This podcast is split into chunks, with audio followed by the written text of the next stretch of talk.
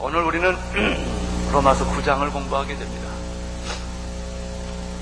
로마서 9장에서 11장은 로마서의 클라이막스, 하이라이트입니다.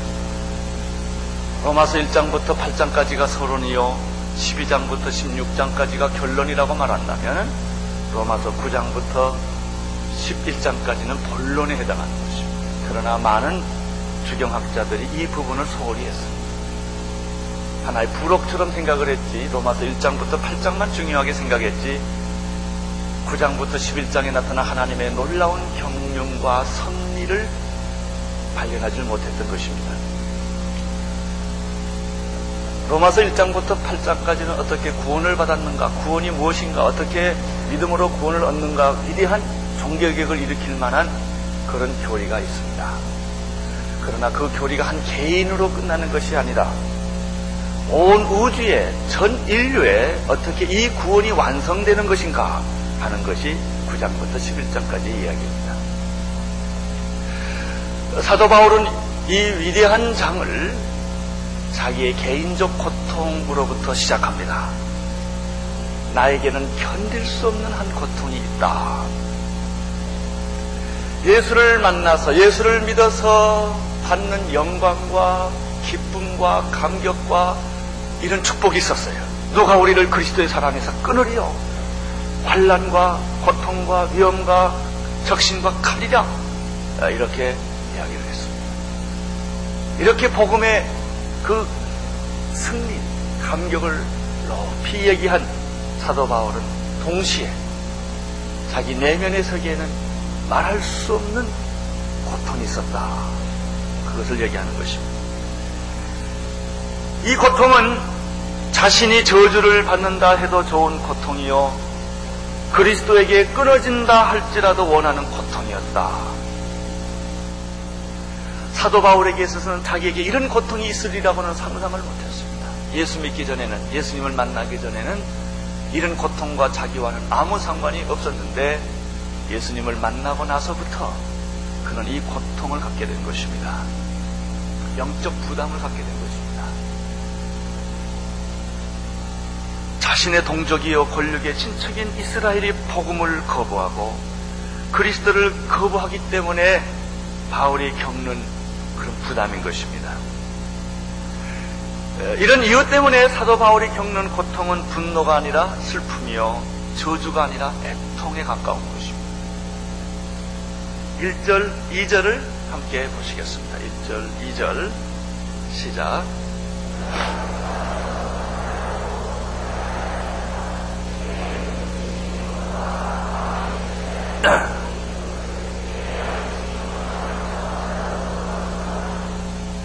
그에게는 2절에 보면은 마음에 그치지 않는 고통이 있다는 말을 했습니다.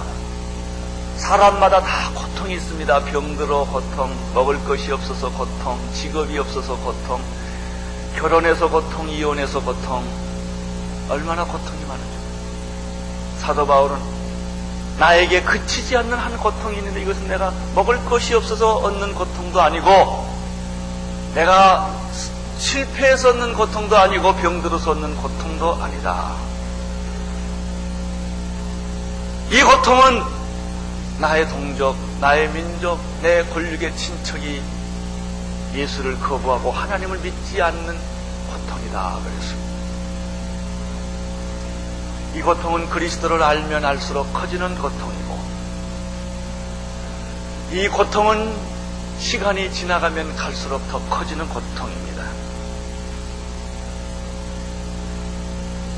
왜 내 조국은, 내 민족은 예수를 거부하고, 예수를 학대하고, 예수를 핍박하고, 예수를 결국 십자가에 못 박아 죽이기까지 했는가? 여러분, 어떤 나쁜 사람이 있는데, 그게 남의 자식이면 괜찮아요. 신문 보고 욕을 바가지들 해줄 수 있습니다. 근데 제 자식이면 그렇게 못해. 왜 하필이면 내 자식인가? 내 자식이 왜 그 짓을 했나? 이런 고통이 있는 것입니다. 사도 바울의, 사도 바울의 고통을 두 가지 예를 들어 설명을 하겠습니다. 어떤 사람이 예수를 알게 됐습니다. 너무 좋았어. 그가 전도를 했는데 다 자기가 전도하면 예수를 잘 믿어요.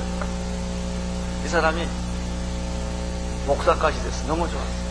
선교사까지 다 됐어. 주를 위해서 일을 합니다. 그런데 막상 자기 부모님 예수를 안 믿습니다. 막상 자기 자식이 예수를 안 믿습니다. 막상 자기의 사랑하는 아내는 예수를 믿지 않습니다. 이 사람의 고독과 고통을 아시겠습니까? 다른 사람은 다 믿고 축복을 받는데 왜 내 집안 식구는 예수를 믿지 않나 하는 고통과 똑같은 또 다른 예를 하나 들어보겠습니다. 내가 어떤 사람에게 장학금을 줬어요. 어려운 사람. 그 사람은 그 장학, 장학금을 받고 아, 그것을 금 쌀아기 같이 아껴서. 두 끼밥을 먹고 공부를 하고 그 어려운 가운데 이 아이가 잘 자라서 성공을 했어요. 정말 훌륭한 사람이 됐어요. 나는 이렇게 남을 애들 공부도 시키고 잘했는데 막상 지 자식은 아무리 잘해주려고 해도 자꾸 삐뚤어 나가 공부도 안 하고 쌈질이 나고 나중에 살인해서 감옥에 감옥에 들어갔어요. 그런 부모를 부모의 입장하고 똑같은 거예요. 남의 자식들은 내가 조금만 도와줘도 잘하는데 왜 지 자식은 안되나? 너무너무 고통스러워. 남의 자식이 잘 된다는 소리를 들을수록 더 고통스러워. 이 사람은 다른 사람 예수 잘 믿는다는 얘기를 들을수록 더 고통스러워. 왜 자기 식구는 안 믿으니까? 바로 이것이 사도 바울의 고통이었어요.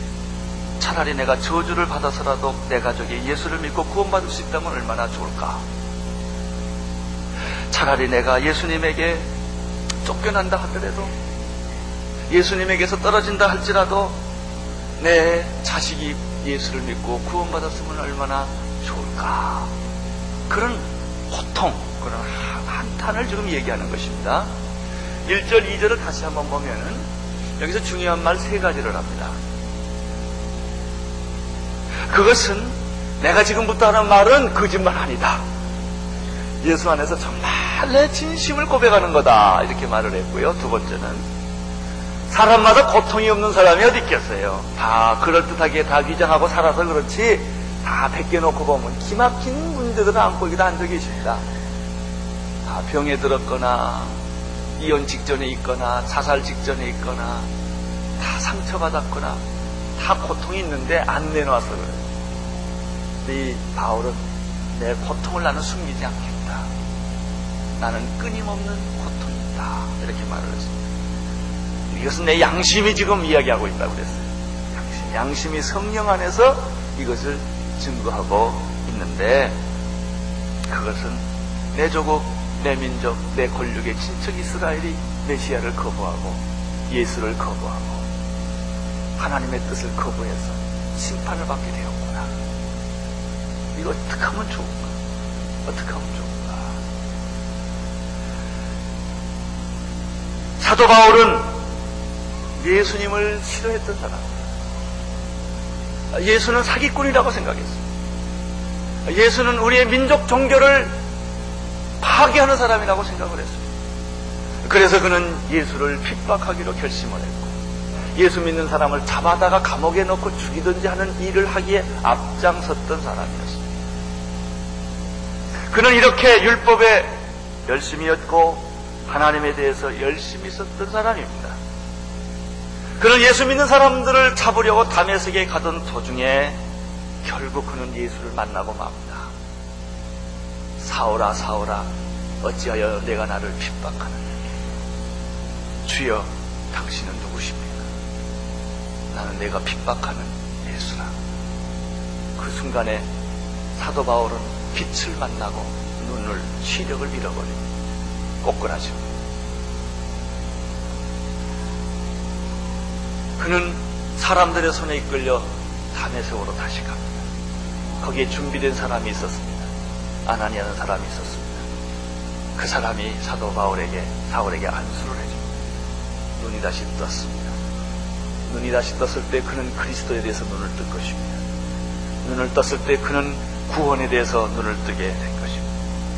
예수 그리스도가 메시아라는 사실을 알게 되었습니다. 자기가 죽이려고 자기가 핍박했던 그 예수 믿는 예수쟁이들 그렇게 교회를 핍박했고 예수 믿는 사람을 핍박했던 바로 그분이 하나님이 인류의 모든 죄를 용서하기 위하여 보내신 메시아라는 사실을 그가 알게 되었습니다. 얼마나 충격을 받았나. 그때부터 사도 바울의 인상은 180도 뒤집어지기 시작합니다. 나는 여러분의 생애가 이렇게 뒤집어지기를 바랍니다. 과거 예수 믿는 사람을 핍박했고 교회를 핍박했지만 이제 눈을 뜨고 보니까 그 예수가 나의 주님이요 하나님의 아들이요 인류의 메시아요 나를 위하여 십자가에 피 흘려 돌아가셨던 나의 주님인 것을 믿으시기를 바랍니다. 뒤집어진 것입니다. 사도 바울은 그 후에 알게 되었습니다. 인간의 노력이나 종교적인 행위나 인간의 의지나 인간의 방법이나 이런 것으로는 구원받을 수 없다는 사실을 알게 되었습니다. 모든 사람이 죄를 범했으며 하나님의 영광이 이르지 못하다. 종교를 가지고 있는 유대인이나 종교가 없는 이방인이나 다 마찬가지로 죄인이다. 하나님 앞에서는 의인이 없다. 한 사람도 없다. 구원받을 인간은 하나도 없구나. 그는 인간의 실존에 대해서 눈을 뜨기 시작을 했습니다. 인간이 지옥 자식이구나. 마귀 자식이구나. 인간이 구원받을 수 없구나. 그 사실을 그가 알게. 하나님은 인간을 구원하기 위하여 자기 아들 독생자 예수 그리스도를 세상에 보내주셨다는 사실을 알게 되었습니다. 그 사람이 바로 예수라는 것을 알게 되었습니다. 이 사람이 이스라엘, 이스라엘로부터 나왔다는 사실도 그가 알게 된 것입니다. 우리가 아직 죄인 되었을 때 그리스도께서 우리를 위하여 십자가에 피 흘려 돌아가심으로 하나님 우리에 대한 사랑을 확증하셨구나. 예수 그리스도 안에 있는 생명의 성령의 법이 죄와 사망의 법에서 우리를 해방하였구나. 예수 그리스도가 내 죄를 용서해 주었고, 예수는 하나님의 아들이었고, 예수 그리스도를 믿음으로 하나님의 자녀가 된다는 이 영광스럽고 놀라운 진리를 그는 알게 되었어요. 예수님을 믿는 순간부터 귀신들이 떠나가고, 병이 떠나가고, 어둠의 세력들이 떠나가고, 절망이 떠나간다는 사실을 그는 경험하기 시작을 했습니다. 충격을 받은 것입니다. 여러분 지금까지 이야기한 내용이 로마서 1장부터 8장까지 내용입니다. 여러분 예수가 나의 구원이요. 예수가 나의 기쁨이요. 예수가 나의 소망이요. 예수가 나의 축복이요. 그가 이렇게 고백하는 순간에 그 마음 깊은 곳에는 슬픔이 있어요. 고통이 있어요. 나는 이렇게 구원받았는데 내 가족은 어떻게 하면 좋을까? 제가 대학 때 기억나는 한 자매가 있습니다. 연세대학교 때 다니던 자매인데 예수님을 만났습니다. 그 어느 기도원에서 눈물을 흘리면서 나는 예수 믿고 구원받았는데 우리 어머니는 어떡하지? 우리 어머니는 지옥 가는데 그리고 울던 그 모습이 기억이 납니다. 그래요. 나는 구원받았는데 우리 아버지 어떡하지? 나는 천국 가는데 우리 아버지 지옥 가면 어떡하지? 우리 엄마 지옥 가면 어떡하지? 내 동생 지옥 가면 어떡하지? 이게 예수 믿는 기쁨만큼 고통이에요. 축복만큼 슬픔이에요. 왜 같이 축복을 받았으면 좋겠는데 나는 축복을 받았지만은 우리 민족은 축복을 받았지만은 우즈베키스탄 족은 어떡하지? 배다족은 어떡하지? 그들은 예수를 모르는데 다 지옥 가는데 하룻밤씩 자면 몇, 몇천 명, 몇만 명이 지옥으로 매일 가는데, 줄 서서 가는데, 누가 저걸 막지? 이런 생각이 사도 바울의 영혼을 고통스럽게 만든 것입니다.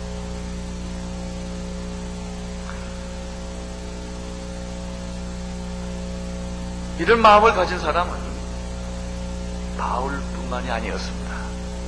구약에 그런 심정을 가진 분이 몇 분 계십니다. 우리는 모세를 볼 수가 있습니다. 모세. 하나님께서 이스라엘 백성들을 구원하셨습니다. 열 가지 재앙을 내리시고 홍해를 건너서 광야로 왔습니다. 사막같이 살 수 없는 곳에서 하나님은 먹을 것을 주었습니다. 만나를 주었습니다. 물이 없는 곳에서 바위를 쳐서 샘물을 내게 해주셨습니다. 낮의 더위를 피하기 위하여 구름 기둥을 주었습니다. 밤의 추위를 피하기 위하여 불 기둥을 주었습니다. 이렇게 하나님이 인도해 주었습니다. 고기 먹고 싶다고 하니까 메추리 따기 때까지 보내주었습니다. 그러나 이스라엘 백성들은 그렇게 하나님을 고맙게 생각하지 않았습니다. 작은 일에 원망하고 불평하고 결국은 그들은 아론과 함께 공모하여서 마귀의 시험을 받아서 우리를 여기까지 인도하신 분은 하나님이 아니라 우상을 섬기기 시작했어요.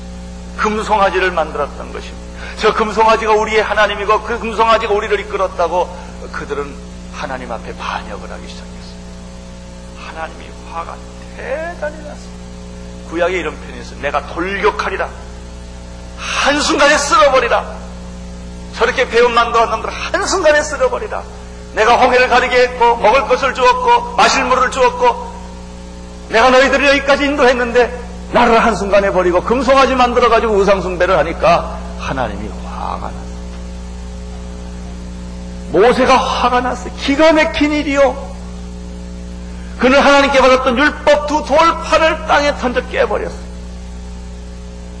그리고 얼마나 마음이 분하고 화가 났는지. 그러면서도 모세는 하나님을, 하나님이 심판을 내릴까봐 다시 산에 올라가서 하나님께 무릎 꿇고 이렇게 기도를 합니다. 그것이 출애굽기 32장 31절 32절에 나오는 말씀인데 여호와께로 다시 나아가 여짜오되 슬프도소이다 이 백성이 자기들을 위하여 금신을 만들어 싸우니 큰 죄를 범했습니다. 죽어 마땅합니다. 하나님 앞에 얼굴 둘 길이 없습니다.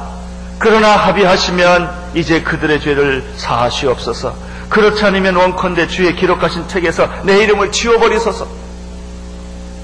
모세도 화가 났지만 우선은 이 무지한 죄 지은 사람들을 살려야 돼요. 자기 동족을 살려야 돼. 하나님 앞에 무릎 꿇고 하나님이 다리가 있다면 바지가랑이를 잡았을 거예요. 하나님 한 번만 용서해 주세요. 한 번만 용서해 주세요. 아버지 하나님, 내 이름이 당신의 생명책에서 재버리는 한이 있다 할지라도 이, 이 백성들을 용서해 주시고 심판하지 마십시오. 이게 뭐가 같으냐면요. 왜 엄격한 아버지가 아들을 막 후드로 패잖아요. 패면 엄마가 어떻게 해요? 잘 때려라 이런 게 아니고 아들을 그냥 팍 쏴요. 날 때리라 이거 아들 때리지 말고 그런 심정과 같은데 이 그런 심정과 같은 나는 가끔 아브라함을 생각해요. 소돔과 고모라를 멸하야 했어. 근데 거기 자기 조카가 있어. 세상에 이놈의 조카 한 번도 유익을 끼쳐본 일이 없는 조 평생 폐만 끼친 사람이 롯이치요. 그래도 그 조카 때문에 하나님께 이렇게 말합니다. 하나님, 의인이 50명이 있으면 멸하시겠습니다. 하나님이 좋다. 봐주마 그랬어요. 아무리 생각해도 50명이 안 되거든. 45명이면 어떻겠습니까? 이때부터 디스카운트라는 게 시작됩니다.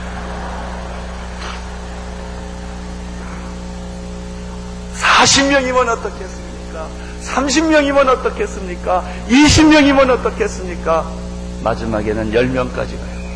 10명이면 어떻겠습니까? 내가 이런 막대기 같은 내가 한 번 더 부탁합니다. 10명이면 어떡하시겠습니까? 좋다. 10명 내놔라.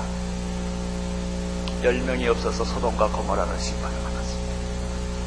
이것이 중보 기도자의 마음이에요. 죄인을 보고 감사합니다. 하나님, 내가 저주받아도 좋습니다. 내가 그리스도에게 떨어져도 좋습니다. 내 조국, 내 민족, 이스라엘을 하나님 보호해 주십시오. 지켜주십시오. 왜 그들은 메시아를 거부합니까?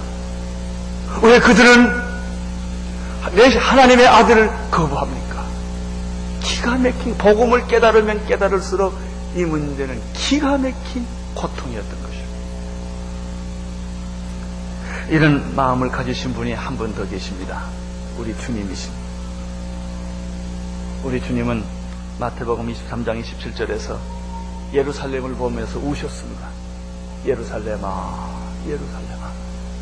선지자들을 죽이고 내게 파송된 자들을 돌로 치는 자여, 암탉이 그 새끼를 날개 아래 모음같이 내가 너 내 자녀를 모려 한 일이 몇 번이냐? 그러나 너희가 원치 아니하였도다. 여러분, 하나님의 마음은 이스라엘에게 있어요. 예수님의 마음도 이스라엘에게 있어요.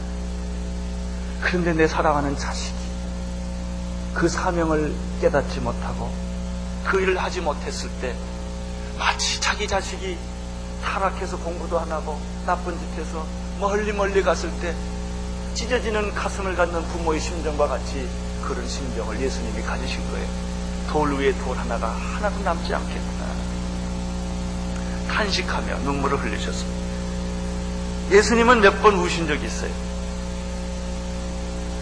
나사로의 죽음을 보고 요한복음 11장 35절에 보면 예수께서 눈물을 흘리시던 아주 간단한 말이 있어요. 여러분 오늘 보면 예수님이 예루살렘이 망할 것을 보고 눈물을 예루살렘아 예루살렘아 예수님께서 겟세마니 동산에서 기도할 때 눈물을 흘리셨어요. 히브리서 11장 5장 7절에 보면은 그는 심한 통곡과 눈물로 기도했다는 표현이 있습니다. 여러분 어느 때 눈물 흘립니까? 드라마 보고 흘리십니까? 어떤 사람 드라마 보고도 울더라고요. 왜 우십니까? 값싼 눈물 흘리지 마세요. 아무 때나 함부로 눈물 보이지 마세요. 3절을 보십시오. 3절. 시작.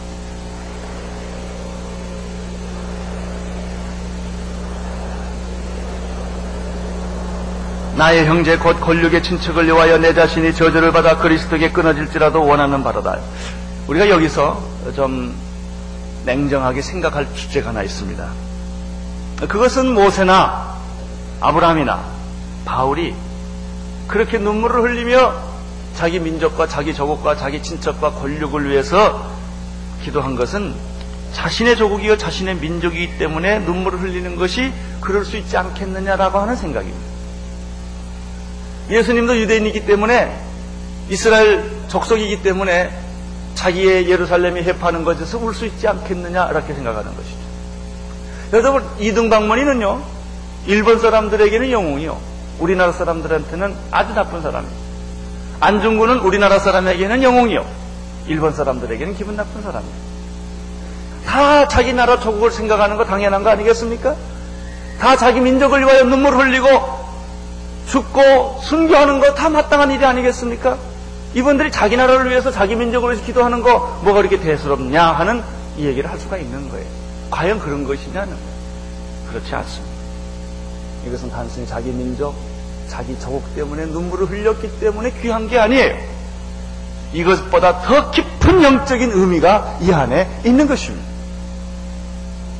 이것은 온 인류를 구원하기 위한 하나님의 섭리와 그 하나님의 마음에 대한 고통이 여기에 있는 것입니다. 오늘 우리가 찾아야 될 부분이 그 부분. 누구든지 자기 조국을 위해서 우는 것보다 더 깊은 영적 의미가 바로 이 로마서 9장에 있다는 것입니다. 왜 이스라엘 백성들이 이렇게 메시아를 거부하게 되었을까? 왜 이스라엘 백성들이 그리스도를 거부하게 되었을까? 단순히 그냥 거부한 것일까? 그래서 이스라엘 백성들이 구원을 받지 못하는 것일까? 그게 아니에요. 여기에 놀라운 신비와 섭리가 있는 것입니다. 이제 우리는 한 장 한 장 공부해 가면서 그런 하나님의 놀라운 섭리와 이스라엘 백성들에 대한 얘기를 우리는 듣게 될 것입니다.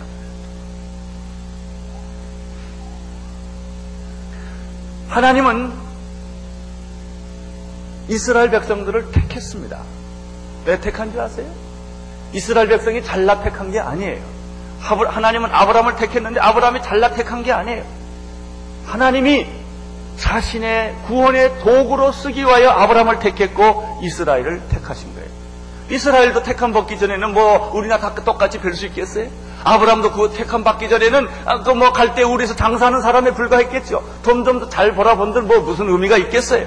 그러나 하나님께서 그를 믿음의 초상으로 구원의 초상으로 삼기 위하여 한 사람을 불러서 믿음의 사람으로 만들기 시작을 했고 정말 형편없는 사람들을 하나님께서 이스라엘 백성으로 야곱 야곱이 이스라엘 아닙니까? 야곱 같은 사람을 뽑아 가지고 하나님이 당신의 구원의 백성 도구로 쓰시기 위하여 이스라엘을 만든 거예요.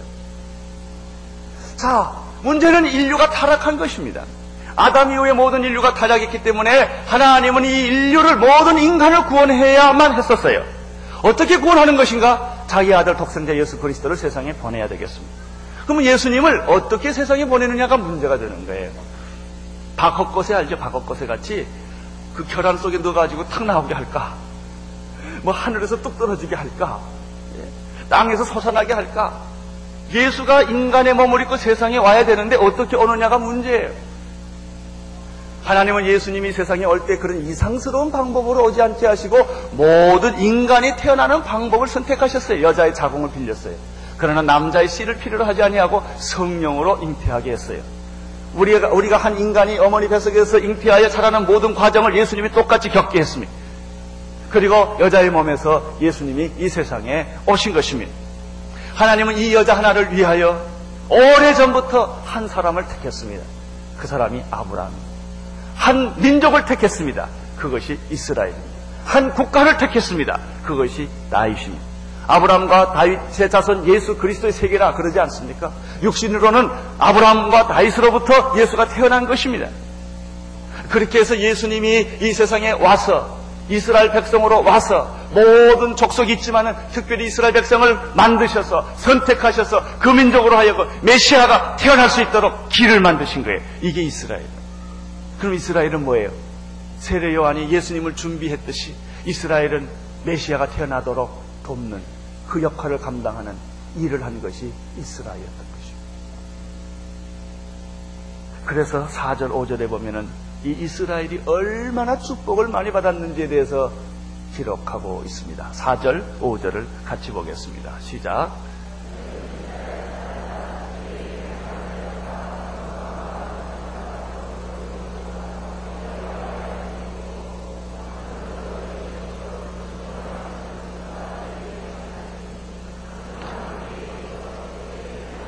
저희는 이스라엘 사람이라.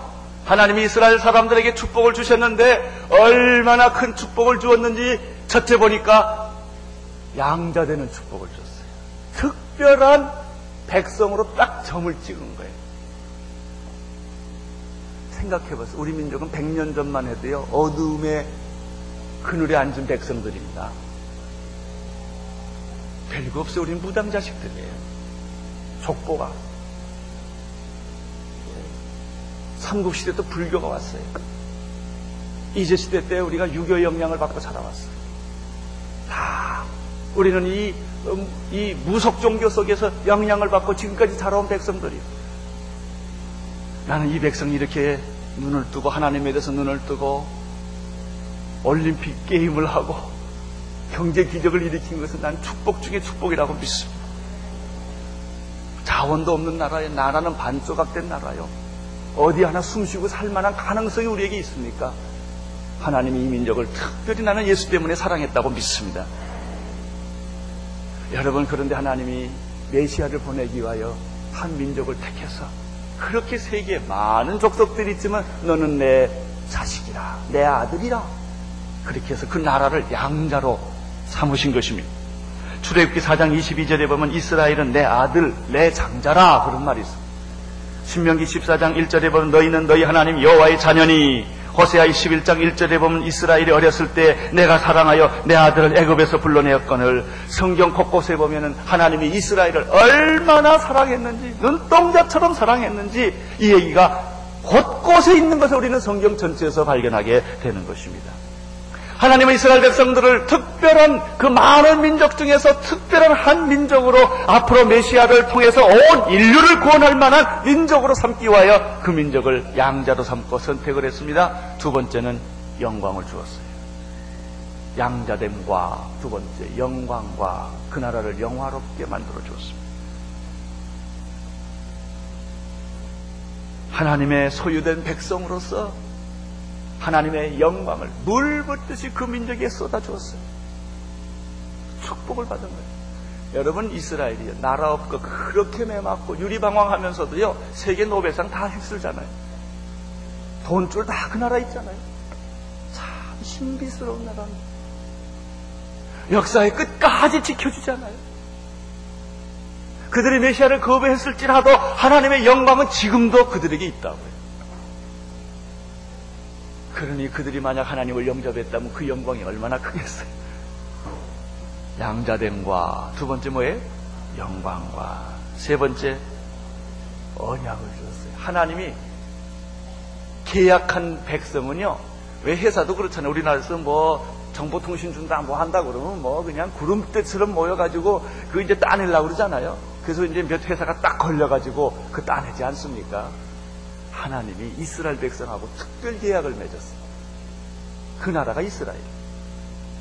첫 번째 계약은 아브라함과 맺은 계약이에요. 장세기 15장 18절이야. 두 번째 계약은 모세와 맺은 계약이에요. 모세를 통해서 이 세상에 많은 나라가 있지만은 하나님의 말씀을 율법으로 준 나라는 이스라엘이요.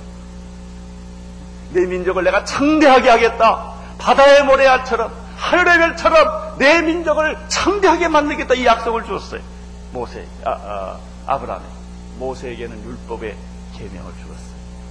하나님은 또 다윗과 계약을 했어요. 내 위가 영영하리라, 내 홀은 굳게 서리라. 다윗의 자손에서 메시아가 나올 것을 약속, 소위 사인한 개런티한 거예요. 이스라엘 백성은 이런 의미에서 개런티 받은 민족이요, 언약을 가진 민족이요, 하나님과 계약한 민족이에요. 이런 축복들을 받았어요. 네 번째 축복을 보니까 율법이 있어요, 율법.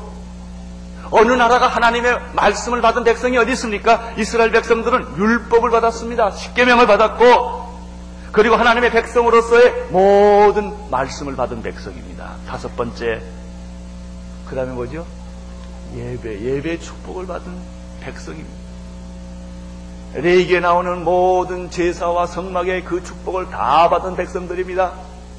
여러분 예배만큼 큰 축복이 없어요. 예배 드릴 수 있는 자는 축복 최고의 축복 받은 자예요. 우리 교회도 그래서 예배 공동체를 최고로 하잖아요. 예배, 예배, 예배를 뭐 예배라는 거 하나님의 임재예요. 하나님을 무조건 만날 수 있고 매일 만날 수 있는 특권이에요. 예? 우리가 대통령 한 번씩 만날래도 얼마나 힘들어요. 만약에 우리가 클린턴 만난다면 대서 특필됐을 거예요. 예? 그러나 인간의 군왕들이나 인간의 모든 군대나 인간의 모든 이런 세상의 것들과 비교할 수 없는 우리 하나님을 예배를 통하여 매일 만나는 줄로 믿습니다. 예배하는 백성이에요. 예배하는. 예배의 축복을 그들은 받았어요. 여섯 번째 보면 약속들을 받았다고 그랬어요. 성경에 수천 가지 약속이 있어요. 이 약속들을 그들은 다 받았고 약속의 크라이막스는 메시아가 오신다는 약속이에요. 내 핏줄에서 내 혈통에서 메시아가 올 것이다. 일곱 번째 보니까 조상들의 축복을 받았어요. 우리 뭐 얘기하다 보면 뭐냐면 가문 얘기한대요. 뭐 18대 선, 뭐, 뭐, 우리는 뭐 하시니까 할 게 없으니까 하이지 얘기를 하더라고요. 뭐 영의정이고 자의정이고 말이죠. 뭐 왕손이고 뭐 요즘은 보니까 뭐 대통령이 사돈의 팔점만 돼도 어깨에다 힘주더라고요. 그게 족보잖아, 족보. 이스라엘 족보 얘기할까요? 아브라함부터 시작해 봅시다. 아브라함, 이삭, 야곱, 우리가 그렇게 존경하고 매일 설교하는 사람이 다 그 사람들 조상이요. 모세, 여호수아, 다윗. 이런 좋은 조상들 다 줬다는 거예요. 하나님의 사람들을 조상으로 줬어요. 족보 얘기 이제 그만하기를 바랍니다.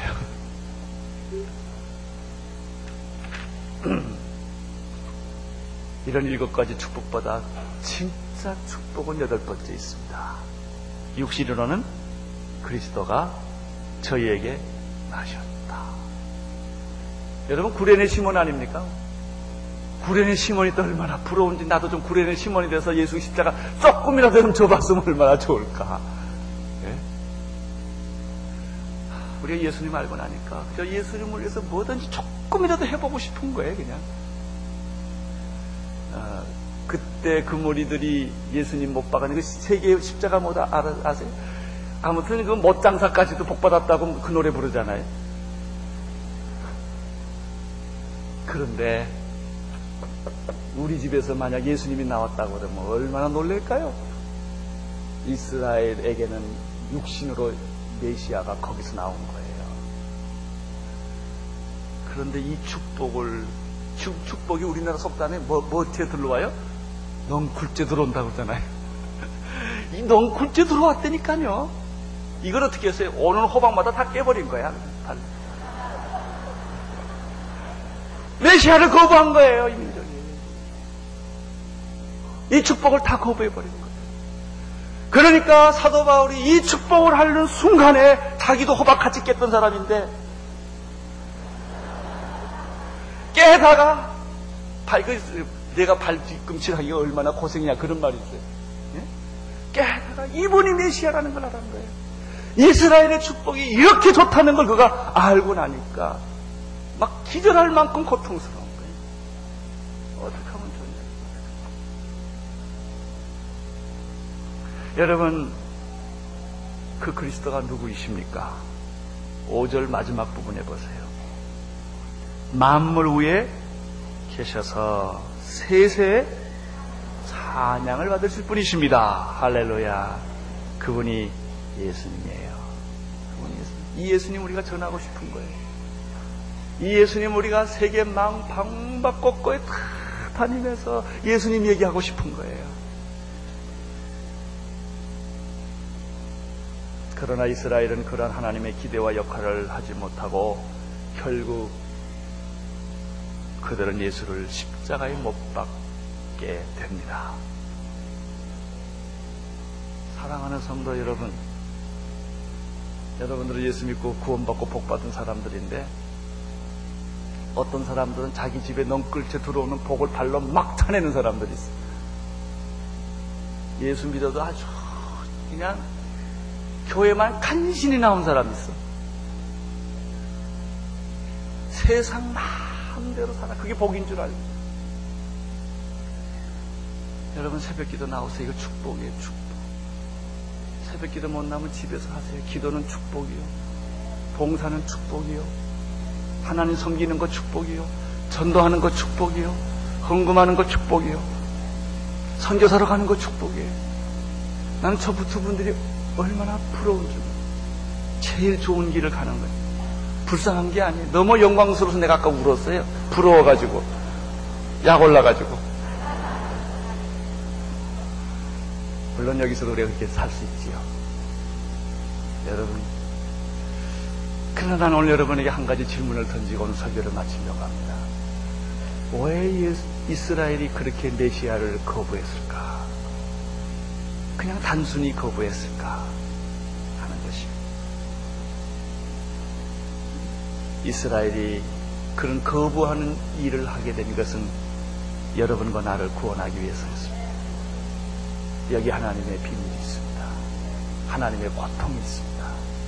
사도 바울의 고통이 있습니다. 이스라엘은 성경의 약속대로 곧 회복될 것입니다.